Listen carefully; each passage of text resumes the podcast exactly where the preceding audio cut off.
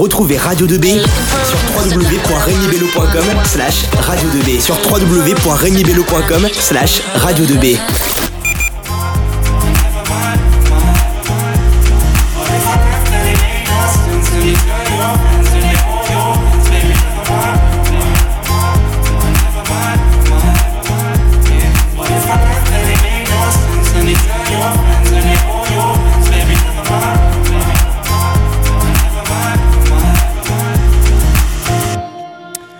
Et bonjour à tous, nous nous retrouvons aujourd'hui sur Radio 2B, de nouveau pour une interview un peu particulière aujourd'hui, mais pour laquelle je serai de nouveau accompagné de Dorian. Salut Dorian.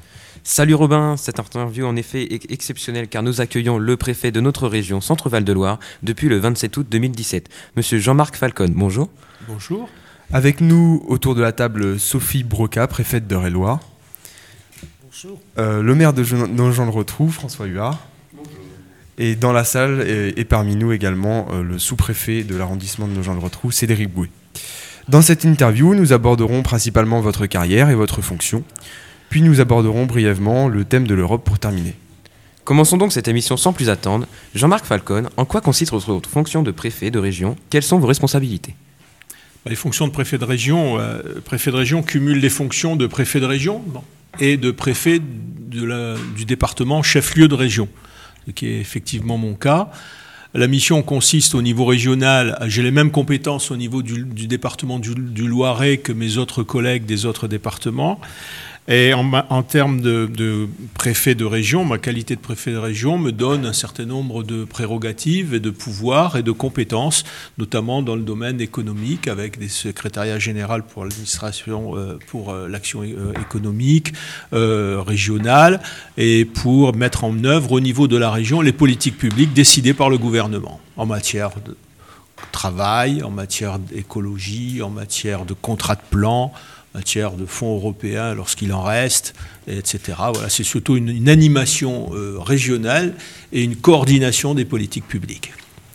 Quelles sont les raisons qui vous ont motivé à vous rendre à nos gens le retrou Depuis ma prise de fonction, je, fais en sorte de, traverser le Loiret, de visiter le Loiret, de visiter notamment les communes du Loiret, mais aussi euh, dans ma fonction de préfet de région, euh, j'organise régulièrement des, visites de communes importantes, des communes où il y a des, euh, développements économiques, où il y a un intérêt dans l'ensemble de la région. Ce que je fais, c'est la raison pour laquelle je suis aujourd'hui ici parmi vous dans cette dans cette commune, dans cet arrondissement, pour pouvoir, euh, avec les élus qui veulent bien m'accueillir, et je les remercie encore, avec mes collègues préfets qui m'accompagnent, pouvoir euh, faire la connaissance du territoire, faire la, connaissance des élus qui animent ce territoire, et faire la connaissance aussi, comme ça s'est passé ce matin sur Braun, d'industriels, de personnes qui investissent et qui créent de la richesse, qui créent de l'emploi sur nos territoires.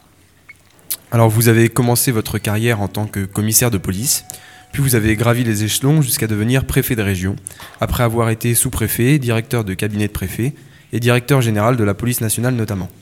Comment expliquez-vous cette ascension impressionnante? Ben, Je l'explique euh, peut-être parce que ça, à force de travail, hein, c'est le résultat ben, de l'école républicaine pour ma formation, et ensuite euh, avoir être rentré dans la fonction publique et notamment dans ce ministère de l'Intérieur dans lequel je suis depuis de nombreuses années, d'abord en tant que commissaire de police, en plus de sous-préfet où j'ai exercé l'ensemble des fonctions que peuvent exercer des sous-préfets. Ensuite, j'ai été préfet, ensuite directeur général de la police nationale et maintenant préfet de région. Alors, je ne sais pas si c'est impressionnant, je ne sais pas si c'est fulgurant, mais euh, voilà, c'est le résultat et je remercie encore le ministère de l'Intérieur, avec les différents ministres qui se sont succédés, les différents chefs de l'administration, qui, euh, qui m'ont permis, euh, permis d'accéder à ces postes et auxquels je, je, dois rendre un hommage particulier à toutes celles ceux qui m'ont qui, qui ont permis de pouvoir faire en sorte que je sois au poste de d'occuper le poste que j'occupe aujourd'hui. En tant que haut fonctionnaire, vous avez exercé sous l'autorité directe ou indirecte de cinq chefs d'État différents M. Mitterrand, M. Chirac, M. Sarkozy, M. Hollande et maintenant M. Macron, sans connaître de traversée du désert. Comment l'expliquez-vous? J'explique très simplement, c'est qu'un haut fonctionnaire, euh, notamment le corps préfectoral, les préfets, euh, sont des emplois à la discrétion du gouvernement. Et les préfets, les préfets ont deux obligations une obligation de réserve, c'est impératif, et une, obligation de loyauté. Et donc, euh, on est là pour représenter l'État, pour représenter le gouvernement, pour mettre en œuvre les politiques publiques de ce gouvernement, élu euh, résultat des urnes démocratiques. Et donc, euh, il, faut, assurer sa mission en toute loyauté, avec l'obligation de réserve qui s'y est. Et puis euh, j'estime que si des hauts fonctionnaires, et encore plus des préfets, s'ils ont des états d'âme, eh ben, il faut qu'ils se retirent. Cela fait maintenant un peu plus d'un an que vous avez succédé à Nasser Médin en tant que préfet de la région Centre-Val de Loire. Êtes-vous plutôt dans la continuité de l'action de votre prédécesseur ou avez-vous d'autres projets?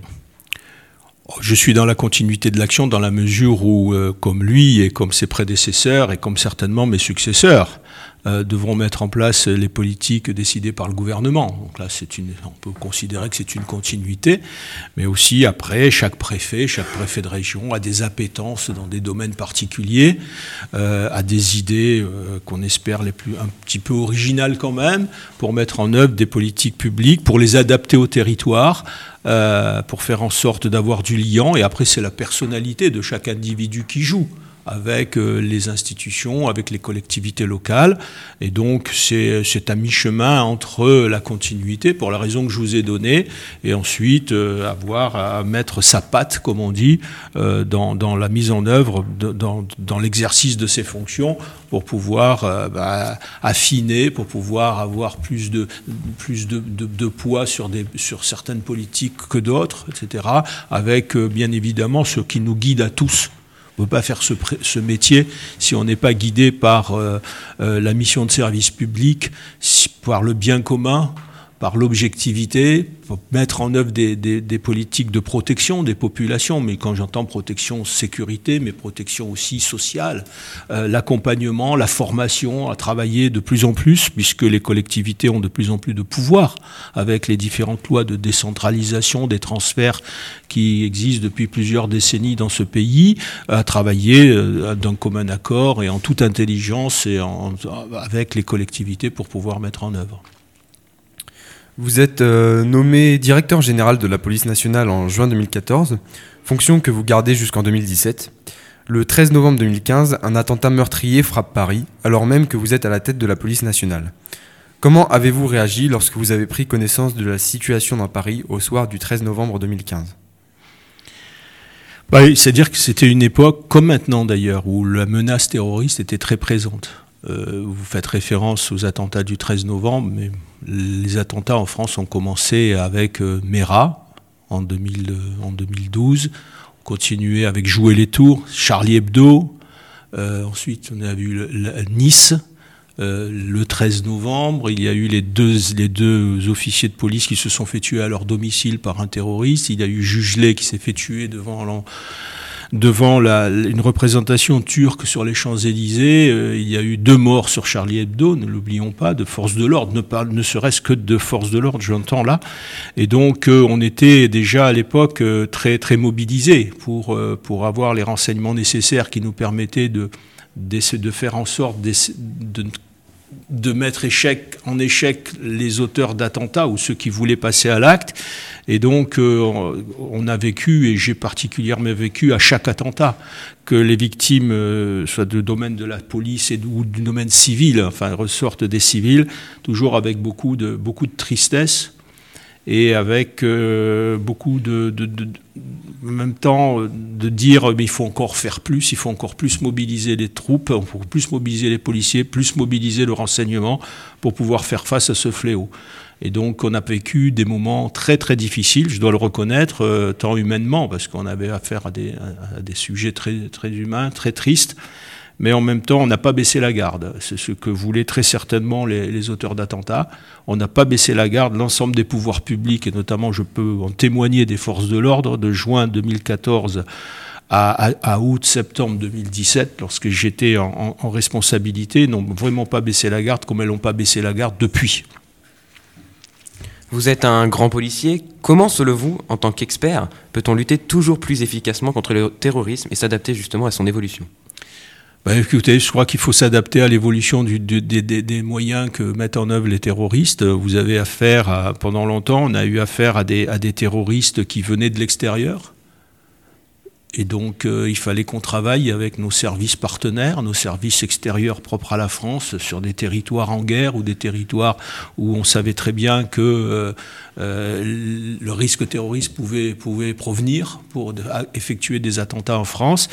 Et puis, on a vu que tout cela a évolué, notamment le 13 novembre, certainement des, terroristes issus des, théâtres d'opération à l'extérieur, notamment de, de Syrie, Irak, mais la plupart des autres, euh, euh, attentats sont le fait de, personnes qui n'ont pas pu se rendre sur les théâtres d'opération et qui ont préféré faire le choix de, de, commettre des attentats sur notre territoire.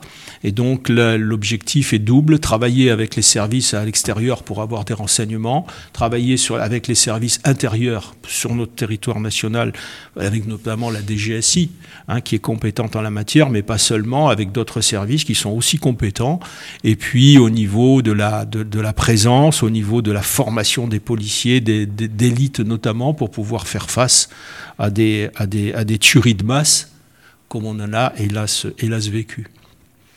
L'exercice de votre fonction de directeur général de la police nationale a-t-il été difficile en raison des revendications des policiers et de l'insécurité sur le territoire national à cette époque?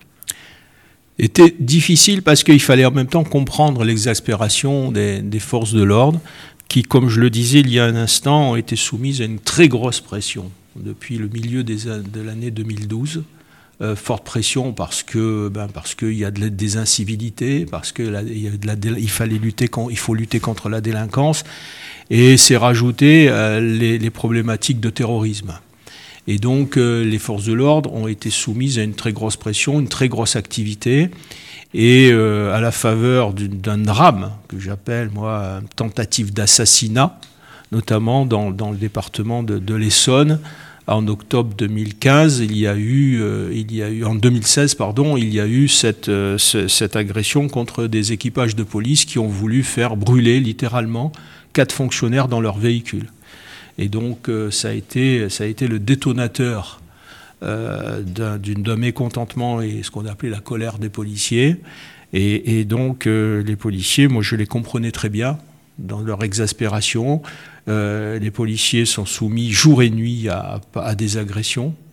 il y a environ, quand j'y étais, environ 40 à 50 policiers blessés sur le territoire national tous les jours. Il ne faut pas l'oublier, je ne parle que des policiers, je ne parle pas des gendarmes et maintenant des pompiers qui, lorsqu'ils interviennent, sont soumis aussi à des agressions. Et donc, euh, c'est difficile, mais en même temps, il faut les comprendre. Et ils demandaient plus de moyens. On a fait en sorte, à l'époque, de leur donner plus de moyens, ce qui continue encore maintenant avec les, grosses séries de recrutement. Euh, mais effectivement, leur, métier est de plus en plus difficile. Et, donc, il faut être très attentif, euh, très attentif à leur, à leur état d'esprit, parce que quand même, ce sont quand même les garants de notre sécurité et, des règles fondamentales républicaines dans notre pays. Alors, vous avez parlé des attentats meurtriers du 14 juillet 2016 à Nice, justement. Euh, comment avez-vous réagi face à la polémique lancée par la policière municipale Sandra Bertin au lendemain de ces attentats meurtriers? Ah, vous savez, quand on occupe ce poste de directeur général de la police nationale euh, et qu'on dirige 150 000 hommes et femmes, euh, il faut avoir des nerfs. Et donc, il y a eu cette polémique.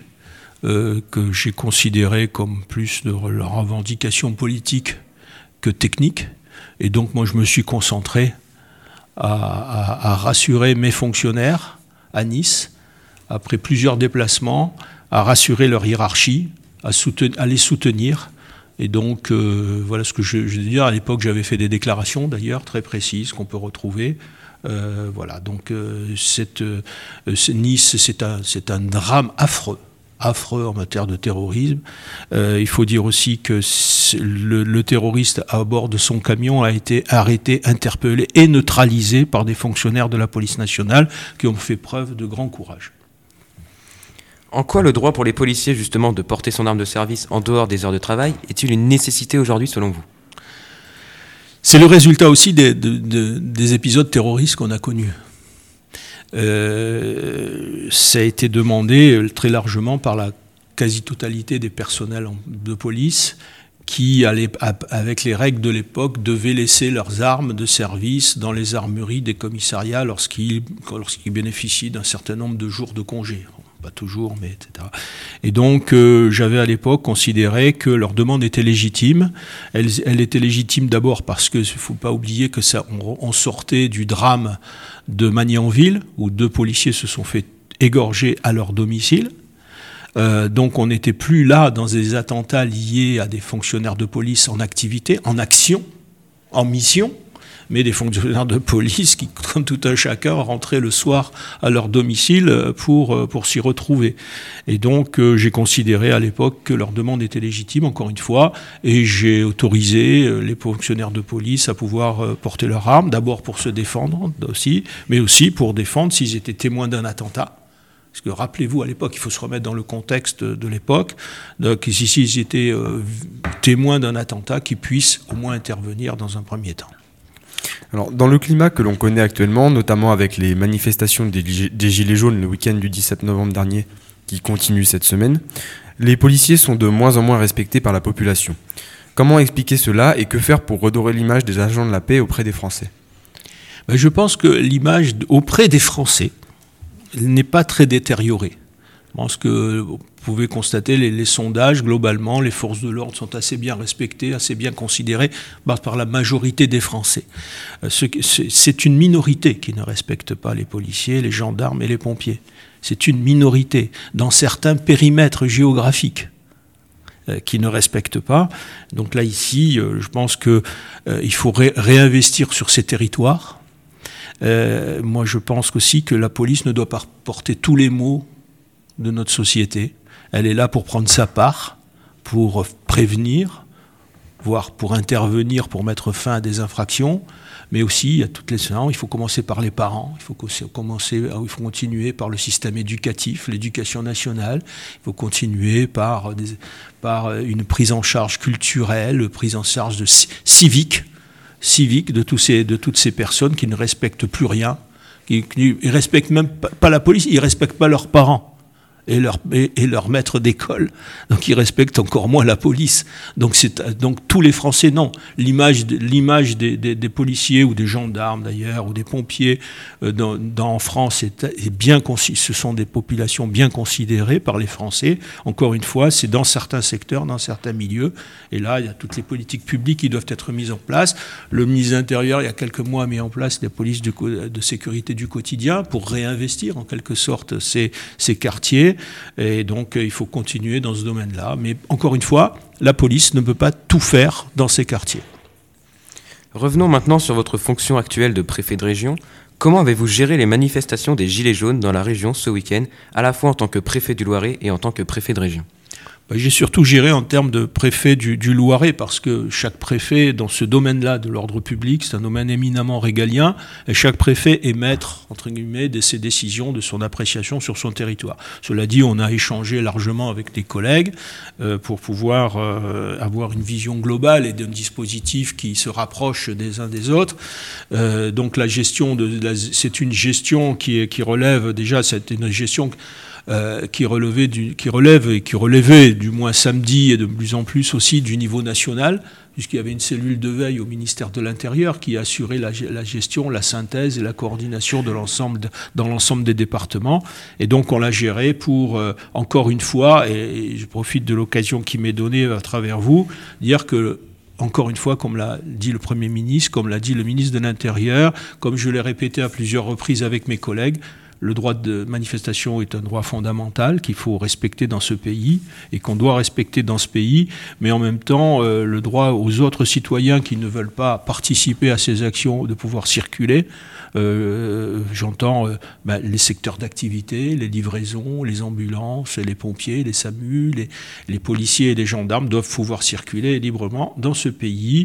Et donc, notamment, bah, lorsque il y avait des blocages complets, enfin je parle pour le Loiret, j'ai débloqué l'autoroute A77 et ce matin j'ai débloqué le centre de dépôt pétrolier de Saint, de, à, Orléans. Voilà, donc il y, a des, il y a des limites, il y a des lignes qui ne qui convient de pas de pas de pas dépasser pour permettre l'activité normale de ce pays, tout en respectant les manifestants qui doivent pouvoir s'exprimer hein, incontestablement. On va faire une courte pause en musique avec le choix du chef, Emeric.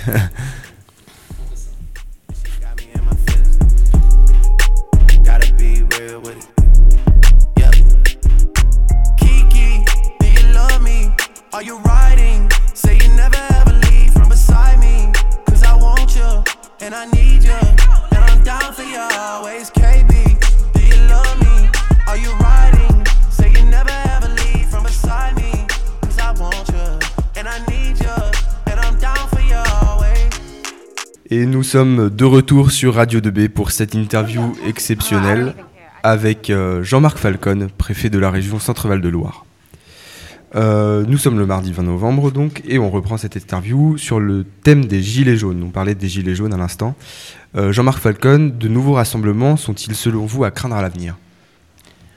Bah, je pense qu'on vit quelques rassemblements dans la région comme l'ensemble sur l'ensemble du territoire national depuis, depuis samedi, de présence de gilets jaunes de ci, de là. Euh, avec une mobilisation qui est peut-être moins en intensité par rapport à, par rapport à samedi, mais qui persiste, et c'est un constat qu'on peut faire. Alors, nous avons vu que les forces de maintien de l'ordre ont souvent été dépassées le week-end dernier. Est-ce selon vous la désorganisation du mouvement des Gilets jaunes qui a causé les débordements Ou bien faut-il mobiliser plus de, forces de, l'ordre pour mieux encadrer ces manifestations?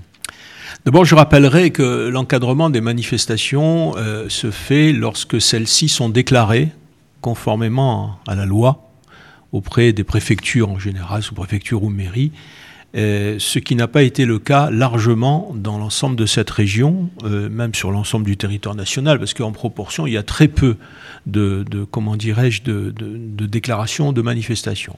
Lorsqu'il y a une déclaration de manifestation, euh, les services de police, gendarmerie peuvent prendre des dispositions pour protéger les manifestants, parce que c'est un droit constitutionnel, il y a une déclaration, on la prend en compte. Il est très rare dans ce pays, lorsqu'on interdit des manifestations, il faut le juge administratif est très très pointilleux sur les, sur les motifs euh, qui conduisent à une interdiction de manifestation. Et donc, euh, en principe, ce n'est pas le cas. Mais par voie de conséquence, on prend des dispositions pour encadrer, comme on dit dans notre jargon, ces manifestations, c'est-à-dire pour protéger, pour les protéger les manifestants et prendre des, prendre des déviations, des des mesures matérielles qui évitent euh, tout drame. Donc, euh, donc ça, c'est le, ça, c'est le premier point. Donc j'appelle, encore une fois, comme je l'ai fait euh, à plusieurs reprises, et comme le, ministre de l'Intérieur l'a fait également, on déclare les manifestations en France pour pouvoir bénéficier de dispositifs. Je constate de loin que lorsqu'il y a eu des, incidents, il y a eu des blessés aussi dans région centre, Val-de-Loire, samedi. Euh, c'était sur des manifestations qui n'avaient pas été déclarées, donc qui n'étaient pas encadrées. Donc ça, c'est un, un, premier point. Quand vous dites que les forces de l'ordre ont été dépassées, eh bien parce que le nombre, il n'y avait pas de déclaration de, manifestations. Donc les forces de l'ordre ne pouvaient pas être présentes sur les manifestations, puisqu'on les découvrait au fur et à mesure de la lecture des, réseaux sociaux ou les constats sur le terrain. Voilà, donc euh, je ne pense pas que les forces de l'ordre ont été, ont été euh, dépassées. Au contraire, elles, sont, elles, se sont, euh, elles ont été très présentes sur le terrain et dès qu'on a pu, les instructions qui étaient données, c'était d'une part protéger les manifestants pour pas qu'il y ait de problème. On n'en a pas n'a pas eu de problème majeur dans, ce, dans cette région depuis samedi. On a eu quelques blessés de ci de là. On a interpellé des gens, on les a mis, on fait mettre en garde à vue. Les procureurs de la République seront chargés de poursuivre ou pas ces personnes, mais en même temps, on n'a pas eu d'événements de, majeurs. Donc ça prouve que les forces de l'ordre étaient présentes, qu'elles n'étaient pas dépassées pour, euh, euh, pour faire en sorte que tout se passe dans le mieux possible. Euh, vous avez été décoré chevalier de la Légion d'honneur et chevalier de l'Ordre national du mérite, mais également de l'Ordre national du mérite agricole. Pour quel motif avez-vous reçu cette dernière récompense? C'est la première, première médaille, récompense ou médaille que, j'ai pu avoir parce que je l'ai eu quand j'étais sous-préfet de, de, Corté, en Corse, euh, dans les débuts des années 90-92, et euh, j'avais beaucoup travaillé avec le monde agricole. Euh, sur le développement agricole, notamment l'élevage en, montagne, les, les, différents écosystèmes, la viticulture, parce que c'est une région où il y a une activité agricole très très très intense. Et donc, à l'époque, on a dû considérer que j'avais apporté ma, ma, petite pierre à une contribution plus, plus, plus, importante. Et donc, c'est la raison pour laquelle j'ai eu le, mérite agricole. On va aborder maintenant, euh, de manière assez courte, le thème de l'Europe. Est-il souvent question d'Europe à la préfecture? Oui, tous les jours. Tous les jours, il est question d'Europe à la préfecture, comme dans toutes les administrations, ou peut-être même dans les collectivités, parce que l'Europe, c'est notre vie de tous les jours on est soumis à des textes européens qui, s'imposent à nous. donc qui sont qu'on traduit Hein, pour prendre un langage le plus simple possible dans le droit français. Et donc l'Europe fait partie maintenant de notre quotidien, de notre environnement juridique, de notre façon d'aborder les choses, euh, de la concurrence, euh, pas concurrence, etc. Donc depuis quelques années, longues années maintenant, l'Europe est intégrée dans, la mise en œuvre des, politiques publiques, puisque même le gouvernement est soumis aussi aux dispositions européennes lorsqu'il lorsqu'il prend, euh, lorsqu'il légifère ou qu'il réglemente. Vous sentez-vous concerné par les élections européennes à venir et vous sentez-vous plutôt citoyen européen ou citoyen français? Je me sens concerné par les élections européennes à venir en tant que citoyen, Jean-Marc Falcon, qui, qui, a qui, qui, se sent concerné par l'avenir de l'histoire de l'Europe, par l'avenir de l'Europe. Et je considère que que, c'est très important pour, euh, pour l'avenir de notre pays, pour l'avenir de nos enfants, de pouvoir construire une Europe euh, hein, solide euh, pour éviter les drames qu'on a connus notamment. Et puis, voilà, je suis concerné. une... une, une, dernière question, la, la, dernière partie de la question, du coup, c'était vous sentez-vous plutôt citoyen européen ou citoyen français? Je me sens les deux. Je me sens les deux, je me sens français dans un espace européen. Alors, une dernière question un peu indiscrète. Parvenez-vous à concilier votre vie privée et le service que vous rendez à la nation? Et avez-vous des regrets lorsque vous regardez votre parcours? Non, j'ai pas de regrets lorsque je regarde mon parcours. Euh, j'ai pas de regrets, euh, mais c'est vrai que lorsqu'on est fonctionnaire dans la haute fonction publique, euh, lorsqu'on fait le choix de, servir, ben, je crois qu'il faut, il faut faire aussi le choix de la disponibilité et de la mobilité surtout. Et donc ça veut dire que dans une carrière, on, change souvent, très souvent de résidence euh, avec nos familles, euh, nos conjoints, nos enfants. Et donc voilà, ça c'est une, une, une contrainte, mais qui est aussi le gage et le résultat de l'objectivité, d'envoyer des hauts fonctionnaires sur des territoires, euh, des nouveaux hauts fonctionnaires sans a priori, pour qu'ils gardent toute leur objectivité lorsqu'ils sont affectés dans des territoires. Donc aucun regret, parce que J'estime que j'ai servi du mieux que j'ai pu euh, la République et, mon pays, mais, euh, mais c'est vrai que la partie, euh, certaines collègues sont de plus en plus arrêtées dans leur élan par des problématiques de mobilité. Merci beaucoup Jean-Marc Falcon d'avoir accepté de vous rendre dans les studios de Radio 2B pour cette interview exceptionnelle. Alors, merci beaucoup également à Harold Dubar pour avoir facilité cette interview grandement. Euh, et euh, merci beaucoup à Monsieur Toumoulin, notre proviseur, qui a supervisé, supervisé les questions de l'interview. Voilà, et sans qui rien n'aurait été possible, certainement. Euh, vous pouvez retrouver cette interview et bien d'autres sur le site de Radio 2B, disponible à partir du site de notre lycée www.remibello.com. Et vous pouvez également nous rejoindre sur les réseaux sociaux, Facebook, Instagram et Twitter. Merci beaucoup de nous avoir écoutés et à très vite sur Radio 2B. Radio 2B à retrouver dès maintenant sur notre site www.remibello.com slash radio 2B.